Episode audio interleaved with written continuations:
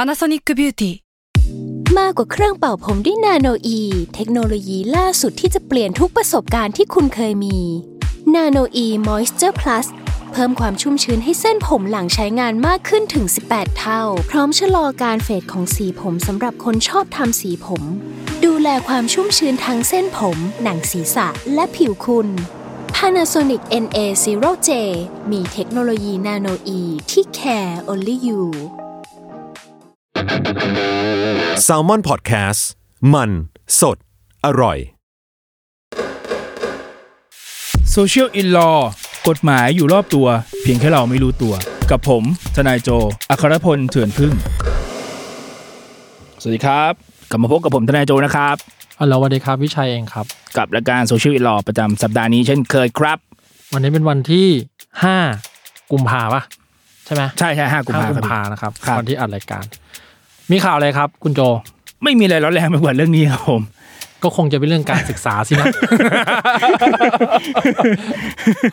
แหมสองสามวันนี้เดือดหลายเรื่อง แต่ว่าถ้าเอาในเพจผมอะมันจะมีเรื่องเรื่องที่ คนที่มี ก็พูดชื่อคุณพีทเลือดบวก เออคุณพี่แหละ ผมพูดให้ผมพูดให้ เออเออถ้าโดนฟ้องก็ค่อยว่ากันไม่เป็นไร คุณพีทเลือดบวก ครับ ทะเลาะกับน้องพยาบาล ใช่ อ่า เป็นดราม่า เป็นดราม่าใหญ่โตเฉยเลย ส่วนตัวเรานะ เรารู้สึกว่ามันควรมีสถาบันอะไรสักอย่างมาชำระความคำว่าดราม่าสักที ปะ ไม่ใช่ทุกอย่างเป็นดราม่ามา โอ้แต่เรื่องนี้มัน อ่ะมีคนมีคนไม่รู้ พี่โจช่วยสรุปดราม่าเปล่าๆให้ผมให้ให้ฟังหน่อยสิครับ อ๋อ ก็ไม่มีอะไรมากครับ คือ คือคุณพีเลือดบวกเนี่ยเขาจะมีการเปิดคอร์ส อ่า สอน เยสด เออ เยสด แต่ว่าตัวเขาเองมีเชื้อ HIV ในตัวนะ คุณพีทเป็นคนเป็นผู้ป่วย HIV ใช่ใช่ อ่าอ่า ซึ่งแต่เขาบอกว่า เฮ้ยถ้าเกิดผู้ป่วยเนี่ย กินยาต้านแล้วเนี่ย ถ้าเกิดผลเลือดมัน เออ จนเชื้อมันกดลงต่ำแล้วเนี่ย สามารถเยสดได้โดยที่คู่นอนจะไม่มีการติดเชื้อ HIV เก่ง มาก โอเค โอเค ทีนี้น้องพยาบาลเนี่ยเขาก็มาเห็นตัวโพสต์ตัวนั้น ใช่ เขาก็เลยแบบ เอ้ย รู้สึกไม่ไม่โอเค เขาก็แบบแคปหน้าจอมา อืม แคปมาทั้งทั้งหน้าจอนั้น โดยที่ไม่ได้มีการตัดต่อเพิ่มเติมใด โอเค ๆ แล้วมาโพสต์ใน Facebook ส่วนตัว โพสต์ด้วยแคปชั่นนี้นะ ผมโค้ดนะครับ คำพูดของน้องเมื่อวันที่ 9 d e c ember นะครับ ครับ ถ้าปลอดภัยจริงแล้วมึงจะติดโรคมาเหรออีหน้าโง่ คิดด้วยค่ะ ไอหมานะเสลอไปสองคนอื่นแบบ นั้นน่ะ อันนี้คือโค้ดมานะครับ ครับ โอเค แล้วทีนี้เกิดเรื่องอะไรต่อ ทางคุณพีทเห็น ก็เลยไม่พอใจ อืม ไม่พอใจเสร็จก็เลยมีการแคปหน้าจอตัวที่น้องพยาบาลโพสต์ ครับ มาลงในเพจแล้วก็บอกว่า ฉันจะฟ้องเธอ อืมอืม เธอละเมิดสิทธิมนุษยชน เขาฟ้อง ฉัน ว่าอะไรนะหมิ่นประมาทปะ ไม่แน่ใจครับ แต่ว่าแต่ว่าเท่าที่คาดเดาก็คือ คงจะตั้งใจฟ้องหมิ่นประมาทกับพรบคอม โอเค อ่าประมาณเนี้ยครับ โอเค ทีนี้แล้วแล้วเกิดอะไรขึ้นต่อ ในวันนั้นเนี่ย พอไปแจ้งความ ก็ตำรวจไม่รับแจ้งครับ อ้าวทำไมอ่ะ โดยตัวกฎหมายหมิ่นประมาทเนี่ยมันต้องเป็นการใส่ความเอาง่ายๆมันคือการพูดเรื่องโกหก ใส่ความผู้อื่น ต่อบุคคลที่สาม การที่เราเล่าเรื่องจริง มันจะถือว่าเป็นหมิ่นประมาทหรือไม่ มันก็ เออว่ะเพิ่ง เออ มันก็ มันก็ไม่ใช่ไง มันก็ไม่ใช่ไงอะไรแบบเนี้ย โอเคโอเค เออ ประมาณเนี้ยครับ แต่ว่ามันจะมีบางครั้งกรณีก็อาจจะเป็นเรื่องจริง ก็ผิดก็มี แต่ส่วนมากก็จะเป็นการเอาผิดกับเรื่อง เอาเรื่องความลับเช่นเรื่องทางเพศ อ่า อ่า อะไรแบบเนี้ยครับ โอเค ทีนี้คำถามต่อมาคือ สมมุติว่าตำรวจรับฟ้อง ครับ คดีนี้จะเป็นแบบหมิ่นประมาทไหม เอาในมุมทนาย ผมดูยังไงมันก็ไม่เข้าหมิ่นประมาทอ่ะ อ่ะถ้าไม่หมิ่นประมาทมันจะเป็นอะไรอ่ะ คือโดย โดย โดยคำในตัวโพสต์ของน้องอะมันจะ อืม มีพวกคำหยาบ อีโง่ปะอีโง่กับ อ่าอ่า ควายอะไรสักอย่าง ใช่ใช่ใช่ใช่ เออ ใช่ ประมาณเนี้ย ถ้าอิงตามเนี้ย ถ้าเทียบกับแนวคำพิพากษาฎีกาดั้งเดิมที่เรามีกันออืม ยู่ อืมอืม เต็มที่มันก็ผิดแค่ดูหมิ่นครับ แต่ทีนี้มันดูหมิ่นซึ่งหน้าไม่ได้ เพราะว่าเขาโพสต์ลง Facebook โอเค เออมันก็จะเป็นแค่ดูหมิ่นด้วยการโฆษณา ดูหมิ่นด้วยการโฆษณา ใช่ คำถามเลยครับ ดูหมิ่นกับหมิ่นประมาทต่างกันตรงไหนครับ สรุปโดยย่อเลยครับพี่มันง่ายมากเลยหมิ่นประมาทก็คือการใส่ความแต่งเรื่องโกหก แต่งเรื่องเท็จ โอเค เออพูดให้กับบุคคลที่สามฟัง เช่น ผมไปบอกว่านายกนายกเป็นเพื่อนผม อืม ผมไปบอกนายขอว่านายกเนี่ยเพิ่งไปหลอกเยสดผู้หญิงคนอื่นมา แต่ผมแต่งเรื่องล้วนๆนะ อ่าา เออแต่อันเนี้ยผมหมิ่นประมาทแล้วเพราะว่านายกเสียหาย อ๋อไม่ได้ทำจริง ไม่ได้ทำจริงแต่ผม นายก ไปแต่ง ไม่ได้ทำ เรื่อง จริง ใช่แล้วเรื่องมันก็แพร่กระจายไปรวดเร็วมาก หรือผมไปบอกว่า ผมเป็นเพื่อนกับนายขอ ครับ พี่โจเป็นเพื่อนกับนายขอเหมือนกัน พี่โจกำลังจะทำธุรกิจกับนายขอ ครับ เชียร์ได้ยินว่านายขอแม่งเคยติดยามาก่อนโกงเงิน เออ อั อั นนี้คือหมิ่นประมาท ใช่หมิ่นประมาท ทำให้ชื่อเสียงเสียหาย ใช่ อ่า แล้วดูหมิ่นนะ ดูหมิ่นก็เหมือนด่ากัน เออแค่นั้น ด่า อ่ะมันคือการด่ากันด้วยถ้อยคำหยาบคายอะไรพวกเนี้ยครับ ไอ้เควี้ย อ่า เออ อะไรแบบเนี้ย ไอ้ควายอะไรก็ว่ากันไป เรียกว่าด่ากันเฉยๆ ใช่ไอ้ คื ลูก อดูหมิ่น เออไอ้ลูกเคอรี่อะไรก็ว่ากันไป ลูกเคอรี่ โอเค เออ โอเคอ่ะเยี่ยมมาก ประมาณ โอเค นี้ สรุปสั้นๆ ดูหมิ่นคือ ว่าร้ายโฆษณาว่าร้าย ใช่ เพื่อให้เขาเรียกว่ามีคนเข้าใจผิดเกี่ยวกับตัวเขา อ่ะใช่ใช่ ง่ายๆเนาะ ใช่ใช่ครับ ดูหมิ่นคือด่า ใช่ ด่าเฉยๆเลยด่า ด่า สาดเสียเทเสียคือดูหมิ่นหมด ใช่ แต่ดูหมิ่นซึ่งหน้าต้องแบบด่ากันต่อหน้านะ อ่า อ่าแต่เลือกดูหมิ่นด้วยการโฆษณา โดยในยุคปัจจุบันก็คือการโพสต์กันใน Facebook นี่แหละ เรียกว่าดูหมิ่นให้คนอื่นฟัง คือการดู ปะมณ หมิ่นโดยโฆ ใช่ ษณา ใช่ใช่ครับ โอเคไอ้ยเชี่ยเรื่องก็จบแล้วดีวันเนี้ย มันมีประเด็นหนึ่งที่หลายคนสงสัยแต่จริงก็ยังสับสนกันอยู่เรื่องหมิ่นประมาท อืม จริงเคยพูดไปแล้วแหละในเทปต้นๆมั้งว่าหมิ่นประมาทมันไม่ได้เข้าพรบคอมพิวเตอร์แล้วนะจ๊ะ เอาเหรอ ครับ เพราะว่ามาตรา 14 พรบคอมเขาบอกแล้วว่าโอเค เรื่องบุคคลพิมพ์ความอันเป็นเท็จเข้าสู่ระบบคอมพิวเตอร์ถูกไหมครับ อืม แต่ไม่ได้รวมไปถึงการหมิ่นประมาทในคดีอาญาอยู่ในกฎหมายเลยนะ อันเนี้ยตัวบท อืม ถ้าให้อ่านตัวบทให้ฟังก็ได้นะครับเดี๋ยวขอเปิด ได้ แป๊บหนึ่ง เพราะนี้ตัวบทระบุไว้ชัดเจนแล้ว ก็มาตรา 14 อนุหนึ่งอะครับที่ที่หลายคนเข้าใจผิดว่ามันคือหมิ่นประมาท คือตัวตัวบทเนี่ยมันจะบอกว่าอนุหนึ่งก็คือโดยทุจริตหรือโดยหลอกลวงนำเข้าสู่ระบบคอมพิวเตอร์ ซึ่งข้อมูลคอมพิวเตอร์ที่บิดเบือน อืม หรือปลอมไม่ว่าทั้งหมดหรือบางส่วน หรือข้อมูลคอมพิวเตอร์อันเป็นเท็จ โดยประการที่น่าจะเกิดความเสียหายแก่ประชาชน อ่า อันมิใช่การกระทำความผิดฐานหมิ่นประมาทตามประมวลกฎหมายอาญา ยากมากช่วยแปลเป็นภาษาไทยทีห น่อย คือคือแต่ก่อนตัวตัวบทอันเนี้ยครับ มันจะมันก็จะข้อความแบบนี้ครับพี่แต่ว่า พอ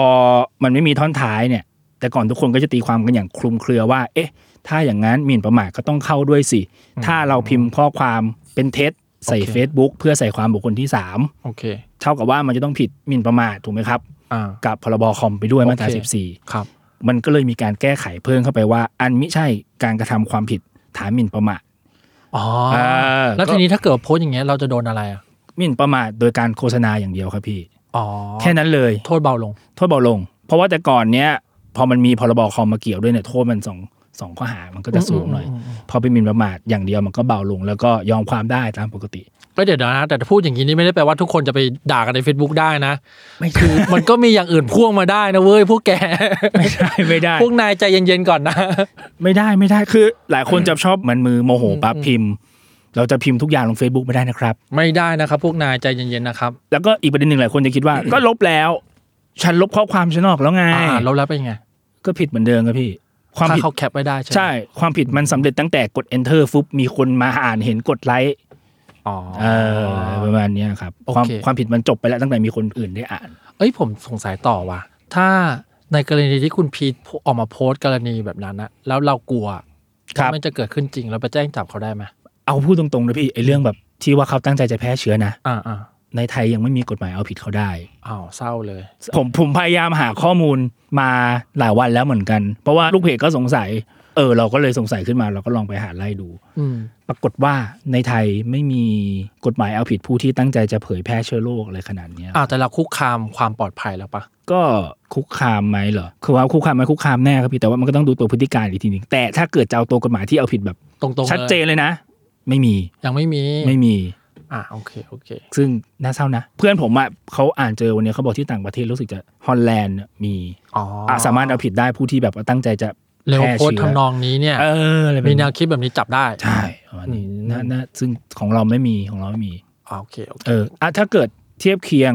ผมไม่ใจว่าหลายคนจำได้ มันจะมีคดีที่ชาวต่างชาติท่านหนึ่งมาในไทยเพื่อตั้งใจจะมาเผยแพร่เชื้อ อ๋อเหรอ เออ สุดท้ายจับได้ตำรวจไทยทำได้แค่ส่งตัวกลับใช่ ม แค่นั้นเลยทำอะไรอย่างอื่นไม่ได้ เอ้ยผมถามต่อคุณพยาบาลเขาจะแจ้งความกลับในกรณีอะไรอ่ะ ตอนนี้ผมไม่แน่ใจว่าตัวน้องจะแจ้งความกลับหรือเปล่า เพราะว่าต้องบอกแบบนี้ก่อนในทางปฏิบัติ การที่คุณพีทออกมาขู่จะใช้สิทธิทางกฎหมายเนี่ย อืม มันไม่ผิดหมิ่นประมาทหรือตั้งใจจะฟ้องเท็จอะไรนะ อืม เพราะว่าเขามันก็เป็นการขอใช้สิทธิ์ตามกฎหมายของเขา อืมอืม ประมาณเนี้ยครับ จะบอกว่าเขาแกล้งฟ้องเท็จก็ยังไม่เข้า ตอนนี้ก็ต้องไปดูว่าถ้าจะมีอะไรพอฟ้องได้เนี่ย ก็ต้องไปดูไอ้เรื่องการที่คุณพีทเขาเอาแคปรูปน้องอะไปโพสต์ตามที่ต่างๆอะ อ๋อ เออมันมีแคปชั่นใด ๆ ที่ทำให้น้องเสียหายหรือไม่ ถ้าอันเนี้ยหมินประมาทเหมือนกัน อ๋อ ต่างฝ่ายต่างบินกันหรือเปล่าต้องไปดูกันอีกทีหนึ่ง อ่ะ อะ โอเคโอเค เออ ซึ่งซึ่งหมิ่นประมาทเป็นคดีแพ่งหรืออาญาอาญา อาญาครับ ยอมความได้ ยอมความได้ โอเค ยอมความได้ แล้วเรียกร้องความเสียหายเนี่ยก็แล้วแต่ว่าเราจะเรียกร้องเท่าไหร่ปะ มีสิทธิ์เลือกได้ครับ แต่อย่างที่เคยพูดกันไปก่อนหน้านี้ มันก็อยู่ที่ตำแหน่งหน้าที่อาชีพการงานด้วยส่วนหนึ่งศาลก็ดูให้ตามความเหมาะสม ถ้าคุณเป็นดารานักแสดง การฟ้องคดีหมิ่นประมาทค่าเสียหายอาจจะเรียกได้สูง อ่ะเข้าใจเข้าใจ เออประมาณ เครดิต เนี้ย เสียเครดิตแหละ ใช่ใช่คือในไทยก็มีคดีที่เช่นอ่ะนางงามท่านหนึ่งฟ้องไปลงเรื่องเขาไม่จริง ฟ้องเรียกค่าเสียหาย แต่ก็ได้เป็นล้านนะเคสนั้น อ๋อ ใช่ใช่เป็นแนวดีกาที่ได้เรียนกันตอนตอนสมัยเรียนกฎหมายครับ โอเค แล้วเคสเนี้ยมีประเด็นอะไรน่าสนใจไหมพี่ ถ้าในมุมผมเนี่ยพอมีเคสนี้เกิดขึ้นมาเราก็เลยมองว่า เอ๊ะ หรือบ้านเรามันควรจะมีกฎหมายเรื่อง ป้องกันเรื่องการที่แบบผู้ติดเชื้อตั้งใจจะเผยแพร่โรคต่อไปหรือเปล่าประมาณเนี้ยครับอืม ตอนนี้เขาก็ไม่สามารถเผยแพร่ได้แล้วปะ ตอนนี้ทุกคนรู้จักเขาแล้ว ใช่ แต่อย่าลืมนะครับว่าเขาให้สัมภาษณ์ว่า 4 ปีที่ผ่านมาเขานอกคนไปเป็นพันคนเลยนะพี่ เป็นพันเลยเหรอ ใช่ใช่ใช่ใช่ โอ้สี่ปีอ๋อต่อโอเคโอเค มันคือตอนเนี้ยแต่ว่าที่ยังคนยังใส่ว่าสรุปเขาจะฟ้องน้องจริงหรือเปล่า เพราะว่าตอนนี้เหมือนเขาตั้งตั้งใจว่าฟ้องแน่ อ่าอ่า ฉันมีผลวิจัย อ๋อเหรอ ทางวิชาการว่ามันสามารถนอนเยสดได้นะ โดยที่ปลอดภัยประมาณเนี้ยครับ ผมมองว่ามันคือโอกาสการติดมันน้อยไม่ได้เยอะปะ เรียกว่าลัชเช่นดูเลตนิดนึงแหละโดนบางไม่โดนบางใช่ปะ ใช่ครับ แต่ว่าในมุมทนายพอดีผมได้คุยเรื่องนี้กับจ่าพิชิตเพชรดราม่าอดิกเขามาถามผมว่า ถ้าเราจะสู้คดีในกรณีพยานผู้เชี่ยวชาญมันเป็นไปได้หรือเปล่า เออผมก็เห็นลงเพจแหละแต่ว่ามันก็เป็นไปได้นะ เพราะจากผลวิจัยเขาบอกว่า มันได้ผลในคู่รักที่ไม่ได้มีการเปลี่ยนคู่นอนไปนอนคนอื่นนะครับพี่ กินยาต้านอีกคนหนึ่งน่าจะกินเขาเรียกยาเพล็บที่ว่ากินเพื่อไม่ให้ติดเชื้อครับประมาณ อ๋อเหรอ อ่าอ่าประมาณเนี้ย อ๋อโอเค ในกลุ่มพวกเนี้ยไม่มีการแพร่เชื้อ HIV ไปหา อ๋อ คู่รักของตัวเอง อ๋อเรียกว่าทั้งคู่ต้องกินยา ใช่ อ๋อ แต่มันก็มีหลุดไป 15 คน ซึ่งมาตรวจสอบเจอภายหลังว่าเขาไปนอนกับคนอื่นมา อืม ก็เท่ากับว่าความเสี่ยงมันก็ยังมีอยู่ มันมันก็ยังมีปัจจัยเช่นเอ่อการลืมทานยาหรือการตั้งใจแล้วก็บอกคู่รักก็ได้ว่าก็กินแล้วไงไม่เป็น อ๋อ ไร เข้าใจเข้าใจ มันก็มี human error ของมันอยู่บ้างทีเนี้ยอืม อืม ถ้าจะสู้คดีนะ ผมก็ผมก็เขียนลงเพจบอกบอกไปแล้วเป็นแนวทาง มม เพื่อน้องถูกฟ้องจริง อ๋ออ๋ออ๋อ อืม แต่พอผมอ่านว่าแบบเยสดไม่ติดเชื้อเนี่ย ต้องอบรมเลยเหรอวะ เหมือนพี่เขียนสามารถเขียนทุกอย่างให้จบภายในหนึ่งสเตตัสได้อะแบบวิธีการพี่คืออะไรบ้างอ่ะต้องอบรมเลยเหรอวะเอ้ยคำถามต่อมา หมอและแพนด้าฟ้องได้ไหมอ่ะ เรื่องที่เขาดูหมิ่นกันเหรอครับ ใช่ เรื่องนี้แบบว่าอะไรนะ คุณไปไปศึกษาหาข้อมูลเพิ่มเติมเถอะอะไรเงี้ย คือตัวข้อความอ่ะมันเป็นเหมือนแค่คำท้าทาย อ๋อ มันไม่ถึงขั้นแบบดูหมิ่นดูถูกอะไรกันครับ แต่ตัวตัวพี่หมอแลบแกคงไม่ฟ้องพี่แม็กพี่แม็กผมรู้จักเป็นการส่วนตัว ก็ไม่น่าฟ้องหรอก แกคงไม่ฟ้องแหละครับเพราะว่า อืมอืม แกคงมองเป็นเรื่องไร้สา ระไป อย่าเลยอย่าเลยพี่อย่าเลยทำงานจะพี่ แกก็คงบอกอะไรของมึงวะอะไรเงี้ย เดินสะดุดอิดอย่าเลยพี่อย่า เออ เสียเวลาพี่ แต่ว่ามันมันมันน่าตลกตรงที่ว่าตอนนี้เขาเถียงหมอเถียง อืม คนทั้งโลก ก็ว่าได้ว่า เฮ้ย ที่เราเยสดมันทำถูกอะไรแบบเนี้ยยิ่งเมื่อวานผมดูรายการแล้วแบบน่ากลัวมากประโยคนึงที่เขาพูดเลยพี่ ไม่รู้แน่ใจพี่ดูคลิปหรือยังโหน ไม่รู้ผมไม่กล้าดูพี่ ผมไม่รู้ด้วยอารมณ์โกรธหรือเปล่าเขา อ่า บอกว่า เชื้อ HIV เนี่ย ถ้าเกิดกำลาบไม่ได้ อ๋อ มีวิธีหนึ่งก็คือติดกันทุกคนไปเลยจบ ฉลาด หลักแหลมที่สุด มิหน้าล่ะ ๆอะไรของมึ ง หลักแหลมจริง ดูถึงตรงนี้ต้องกดพอดก่อนแล้วก็แบบทำความเข้าใจกับมัน คือพอหลังนั้นเขาก็พูดเรื่องต้องมีวิชั่นอะไรของซึ่งผมเออเริ่มฟังมึงไม่รู้ ๆ เรื่ คุ อง ณ แล้ว ภาพ กูเริ่มฟังมึงไม่เข้าใจแล้วกูรู้สึกว่า มันต้องมีมาตรการอะไรหรือเปล่าจัดการมันประมาณนี้คิดขึ้นมา หรือถ้าเกิดมันมีคนแบบนี้เกิดขึ้นมาในสังคมต่อไปในอนาคตอะเราจะจัดการกับคนแบบนี้ยังไง คนคุณภาพแหละ โอเค อันนี้สรุปวันนี้แล้วกันนะครับ ดูหมิ่นกับหมิ่นประมาทนะครับ ไม่เหมือนกันนะครับหมิ่นประมาทคือ การสร้างเรื่องเท็จ เพื่อทำให้อีกคนหนึ่งอะเสียเครดิต อ่ะ ทำให้อีกคนหนึ่งเสียหน้า เสียเครดิต อันนี้คือหมิ่นประมาท ครับ ดูหมิ่นคือด่าทอกันเฉย อ่าประมาณนั้น ๆแต่ทั้งคู่มีความผิดเหมือนกัน ใช่ แต่ว่าคนละเลเวลกันไป ใช่ ประมาณนี้ป่ะ ถูกครับพี่ สรุปได้ดีครับ จบ ก็สำหรับสูชีวิตรอสัปดาห์นี้ครับ ก็คงจะมีแค่นี้ตามที่พี่พิชัยสรุปไป ก็สำหรับสัปดาห์นี้ลากันไปก่อนนะครับ พบกับรายการโซเชียลวิลอได้ใหม่ ทุกวันพุธทุกช่องทางของ s ซ l m o n Podcast นะครับ สวัสดีครับ บ๊ายบาย สวัสดีคครับ รับ ช่วงเปิดประมวลกับทนายตัวแสบ